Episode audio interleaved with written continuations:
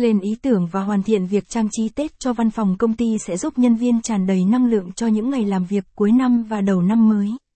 Ngoài ra, việc làm mới văn phòng còn giúp gắn kết tất cả nhân viên tạo mối quan hệ ngày càng gắn bó với nhau hơn.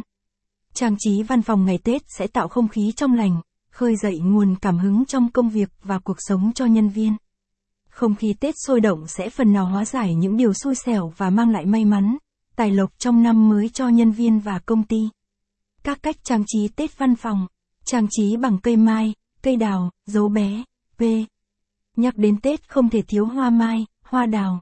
Vì vậy, có thể sử dụng cây mai, đào thật hoặc giả tùy theo sở thích và điều kiện để trang trí văn phòng làm việc Tết. Màu sắc của hoa mai, hoa đào nở rộ tạo nên một không gian rực rỡ, tươi sáng, mang đến nguồn sinh khí mới cho văn phòng, đem lại may mắn, bình an,